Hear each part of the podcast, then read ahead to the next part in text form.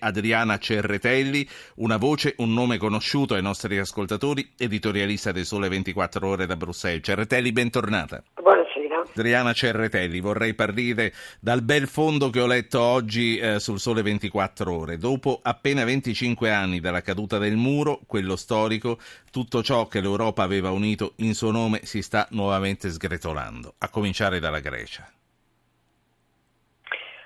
Sì, purtroppo sì, nel senso che io finora sono stata assolutamente ottimista sul fatto che si sarebbe ad una, arrivati ad un accordo tra la Grecia e eh, il resto dell'Eurozona. Adesso devo dire che siamo davvero in bilico, nel senso che le speranze naturalmente non sono, eh, non, insomma, non sono chiuse, però, eh, però diciamo che eh, non si capisce bene che gioco stia facendo la Grecia, nel senso che gli europei hanno mostrato molta più flessibilità di quanto non avessero mostrato all'inizio del negoziato ormai cinque mesi fa. La Grecia invece finora ha fatto ben pochi passi, ha continuato a rivendicare le sue, ehm, le sue posizioni, le sue richieste in nome di un voto democratico che indubbiamente va messo sul tavolo ma che però va messo anche in correlazione con l'assistenza che la Grecia ha chiesto. Su questo punto, proprio ieri a Lussemburgo, il fallimento è stato totale. Il, eh, I ministri delle finanze praticamente eh, quasi all'unisono hanno, hanno, sottolineato il fatto che diciamo, l'Eurogruppo ha fatto delle mosse, c'era anche la Lagarde per il Fondo Monetario, la Grecia finora no. Allora adesso si aspetta che, eh, si spera che queste famose proposte di riforme che ancora non sono state finalizzate vengano presentate nelle prossime ore sì. in modo da rendere possibile un accordo al vertice straordinario di lunedì. Ma, ehm... da, sì, no, mi stavo chiedendo, Cerretelli, secondo te da osservatrice c'è il margine per la Grecia di essere ancora flessibile? Perché giustamente dici l'Europa in questi, in questi ultimi mesi ha dimostrato di essere molto flessibile, ma eh, se i cittadini greci stanno, come si dice, alla canna del gas c'è poco altro da fare o no? O c'è ancora margine? No, io credo che ci sia margine, nel senso che è chiaro che gli europei non intendono dare gli aiuti senza un, dire, una proposta credibile di riforme. Su questo punto diciamo che la, la, la Grecia finora è stata troppo vaga, quindi mi rendo anche conto che in una situazione come questa tutti devono salvare la faccia.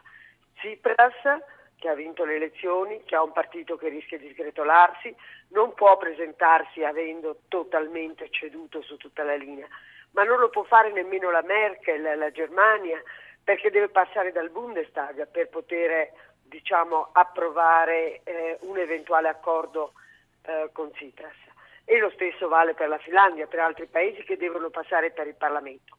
Quindi ci sono degli interessi contrapposti delle esigenze contrapposte. Io credo che con il buon senso si possa arrivare sì, a tutto. E, e la mediazione e si chiama così spero... perché eh, qualcuno cede qualche certo. cosa. Cerretelli vorrei introdurre due ascoltatori che magari ci danno elementi in più per discutere. Sono Francesco da Napoli e Bartolomeo da Cuneo. Francesco, buonasera. Eh, buonasera. Um, io sono pienamente d'accordo sul fatto uh, che bisognerebbe eh, come dire, avere del buonsenso, però mi sembra che in questa Europa il buonsenso oramai sia, sia sparito. Eh, mi sembra che sia l'Europa dei più forti sui più deboli. Eh, sicuramente la Grecia ha le sue colpe grandissime, ma forse ce l'ha anche l'Europa che quando ha fatto comodo si è girata dall'altra parte. E se in Europa, con due situazioni così forti come la crisi economica eh, e come la, sì. La situazione dei migranti, si dice la Grecia può uscire, eh, l'Italia se la veda da sola, Beh, io credo che l'Europa, gli Stati Uniti d'Europa siano proprio falliti. Grazie, grazie, grazie, Francesco. Tra l'altro, eh, giustamente dice, eh, avranno le loro colpe, ma sono colpe eh, di altri e sta pagando una popolazione intera che eh, non credo sia con, da considerare che debba condividere tutte queste colpe. Bartolomeo Cuneo, buonasera. Sì, buonasera. Eh, ecco, io anche volevo sottolineare la delusione profonda in questa Europa, perché oltretutto volevo anche sottolineare il fatto che questi problemi sono problemi che in confronto alle dimensioni dell'Europa sono proprio piccolissimi. In Europa siamo 500 milioni, eh, i 5 o 7 miliardi che la, che la, Grecia deve saldare entro fine mese, suddivisi per questi 500 milioni, sono 10 euro a testa. L'intero debito della Grecia, suddiviso per 500 milioni, sono 600 euro per ogni, euro, eh, per ogni europeo, per cui il nulla. Anche sulla questione della, della, dell'immigrazione stiamo parlando di 500 milioni di persone che non riescono a gestire, non so quanti, 24 mila eh, migranti da suddividersi su tutti gli stati, cioè stiamo veramente parlando di problemi insignificanti eh, su, che, la, che, l'Unione Europea dovrebbe gestire eh, in un secondo, diciamo, non, non, non in tempi di, di mesi sì. come succede con Grazie Bartolomeo, Adriana Cerretelli, quindi i cittadini europei, almeno Ma... i cittadini italiani hanno sempre meno fiducia a quanto risulta da queste due telefonate. Sì, sì, ma i cittadini italiani hanno assolutamente ragione nelle osservazioni che fanno eh, sul fatto per esempio che eh, non tutte le colpe sono da una parte. Certamente la, la, Grecia è stata sottoposta a una terapia di austerità che l'ha fatta stramazzare al suolo, che ha portato a una crisi umanitaria. Su questo non c'è ombra di dubbio.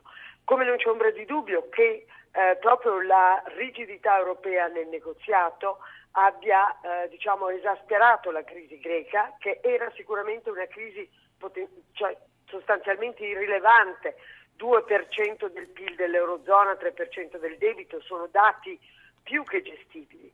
Però, eh, però la, l'Europa non è capace di fare questo perché l'Europa è fatta di mediazioni che soprattutto in questo periodo non riescono a passare. Perché? Per, per molte ragioni, perché la mentalità del nord Europa è diversa da quella del sud Europa, e perché dovunque, nel nord come al sud, stanno crescendo i movimenti anti-europei, populisti, nazionalisti e naturalmente tutti i governi che ne sono minacciati devono fare i conti. Allora, naturalmente, Tsipras non può mollare perché deve rispondere al suo Siriza, alla sua estrema sinistra, ma la Merkel non può mollare perché ha una fronda dentro al suo partito piuttosto importante e quindi al tempo quindi è molto è, è un governo Cerretelli. eh... è vero che visto dall'esterno uno dice ma sono scemi cioè ma, ma quanto ci vuole mettersi d'accordo? Io sono perfettamente d'accordo ma vista da vicino la, la, questione è più complessa. Sì, il tempo sta volando via, mi ero ripromesso di parlare di altre cose, almeno una la voglio toccare ed è l'esito elettorale in, uh, in Danimarca. Come mai uh, un paese tollerante come la Danimarca, paese che è top nella classifica della felicità, ha dato e ha premiato uno dei partiti uh, più anti-europei e più anti-immigrati? Ma perché la Danimarca è sempre stato un paese eh, sotto tanti aspetti culturalmente a sé stante. Era un grandissimo paese, era uno degli imperi del nord e non ha mai perso questa sua fortissima personalità.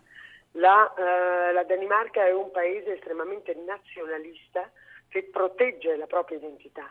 Dunque una politica troppo aperta verso l'immigrazione, come è stata praticata finora un po' in tutta la Scandinavia, è un qualche cosa che ha suscitato la rivolta della gente. E questo è un fenomeno oramai, tanto per dire, la Danimarca avrà un partito anti-europeo, anti-immigrati nel prossimo governo, come ce l'ha la Finlandia, come ce l'ha la Norvegia. Tutti questi partiti, paesi scandinavi hanno rovesciato i governi socialdemocratici ritenuti troppo aperti, con la sola eccezione della Svezia. È una cosa eccezionale, non era mai capito, capitato dal dopoguerra. E quello che voglio sottolineare è che c'è un sommovimento nelle pubbliche opinioni europee molto forte che va affrontato dai governi, perché se non verrà affrontato ci sarà una deriva diciamo non solo populista, ma secondo me ci sarà un rischio per le nostre democrazie, infatti... perché i movimenti estremisti andranno al potere e i partiti tradizionali dovrebbero affrontare il problema perché rischiamo tutti molto. E infatti stavi dicendo non era mai accaduto nel dopoguerra, ma c'è proprio purtroppo questa pessima impressione eh, che eh, si stia rimarciando verso, verso quella direzione. ed è una brutta sensazione. Adriana Cerretelli eh, da Bruxelles, sole 24 ore.